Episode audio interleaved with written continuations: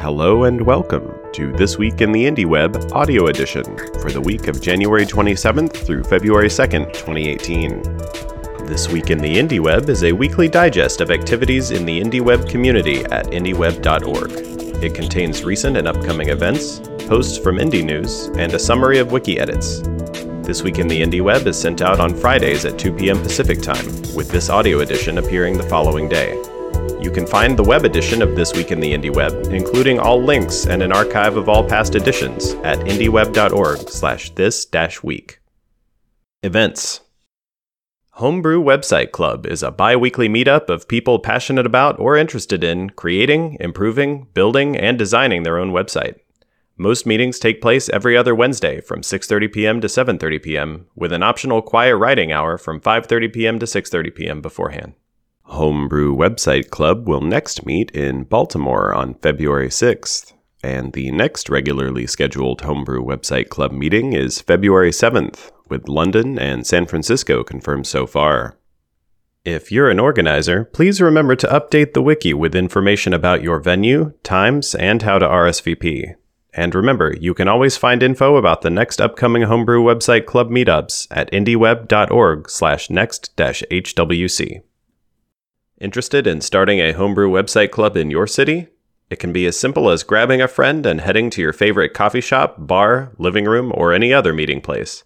You can find plenty of information about Homebrew Website Club, including tips for how to organize your own, at indieweb.org/hwc.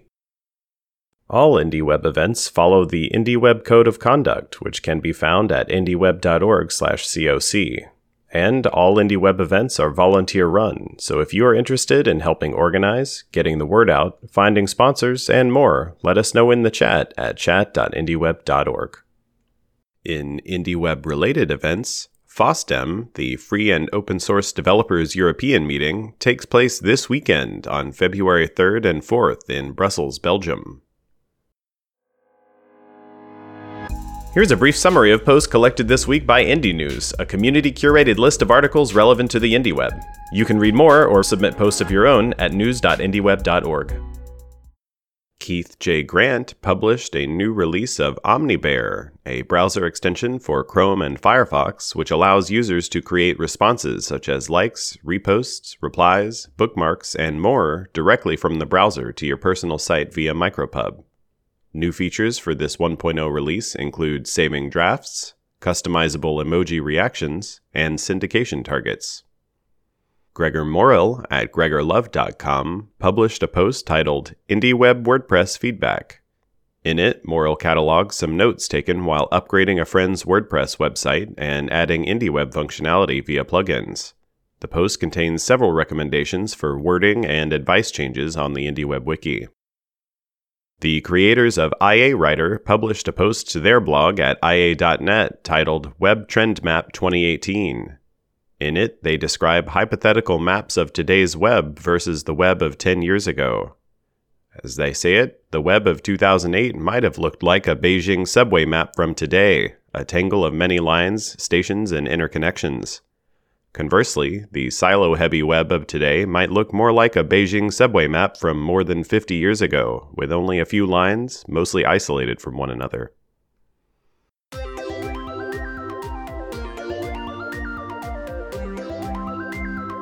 And now, a selection of this week's updates from the IndieWeb Wiki at indieweb.org. New community members. A new user page was created for Hans Gerwitz at hans.gerwitz.com. Hans identifies as, quote, an old geek who has long been a curmudgeon about the control big brands have over my identity. A new user page was created for John Johnston at johnjohnston.info. John identifies as a primary school teacher from Scotland who has been blogging on his own domain since 2008, mostly about technology use in class. If you haven't already, now is a good time to create your own user page. It's a great way to introduce yourself to the IndieWeb community and to collect the things that you are working on or want to work on for your personal website. For more details, visit indieweb.org/wikifying. Community and concepts. A new page was created for presentation, also known as a slide deck, an online version of the visual portion of a demonstration typically presented in person at a conference, workshop, or other event. While silos such as SlideShare allow hosting of presentation documents from software such as PowerPoint or Keynote, some content management systems on the web allow the creation of presentations that are also web content. Among these is the IndieWeb Wiki itself. Services and Organizations the Lanyrd page has been updated with a note that the event silo appears to have shut down as of sometime in January 2018. While the site appears to be up as of this recording, it reportedly had downtime of over a week. IndieWeb Development A new page was created for Notist, a forthcoming silo for hosting speaking event calendars and slides, as well as collated feedback, tweets, photos, sketch notes, and more. Expected to launch sometime this year, Notist has announced IndieWeb friendly features such as ensuring all data is exportable and shareable, as well as allowing hosting listings on your own site. The IndieWeb for Education page was updated with info and links related to using WordPress in education.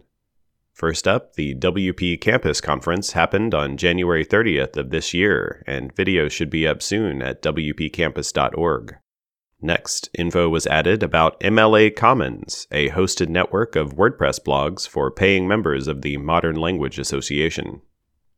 The posts about the IndieWeb page was updated with a link to a post by Julien Genestoux at ouvre-boite.com titled The Indie Fallacy. In it, the author offers a counterargument to IndieWeb claims that your data is safer on your own domain rather than in large silos. As the founder and head of Superfeedr, a subsidiary of Medium.com, which crawls the web, Genestoux claims that far more content disappears when small, medium, and individual sites go down, which happens more regularly and with less fanfare than with large silos. The Medium page was updated with a link to a post by Josh Pigford at baremetrics.com titled Why We Transitioned from Medium Back to Our Own Blog. In it, the author details the journey of hosting his company's blog posts first on their own site, then on Medium.com, and eventually back again. The Twitter page was updated with links to two posts from the New York Times Interactive. The first, titled The Follower Factory, was published on January 27th and is a fascinating deep dive into the world of fake followers, likes, and retweets on Twitter. It investigates who buys them, who makes them, how to spot them, and more. A follow up post on January 31st, titled Twitter Followers Vanish Amid Inquiries into Fake Accounts, reports that Twitter is deleting fake accounts by the millions in the wake of increased scrutiny, including a request to the Federal Trade Commission from the U.S. Senate to investigate the quote, deceptive and unfair marketing practices of follower selling companies.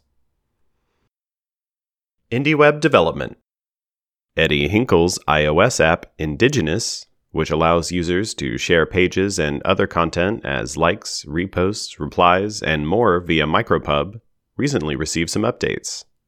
Among the new features is early support for following other indie websites via Microsub. Indigenous is still in beta, so if you would like to try it out, give Eddie a shout in the Indie Web chat. That's going to do it for this week. Thank you for listening. This English version of This Week in the Indie Web audio edition was read and produced by Marty McGuire. If you have suggestions for improving this audio edition of the newsletter, please feel free to contact Marty in the Indie Web chat. This Week in the Indie Web and the Indie News services are provided by Aaron Parecki. Music for this episode comes from Aaron Parecki's 100 Days of Music project. Find out more at 100.aaronparecki.com. Learn more about the IndieWeb at indieweb.org and join the discussion via Slack, IRC, or the web at chat.indieweb.org.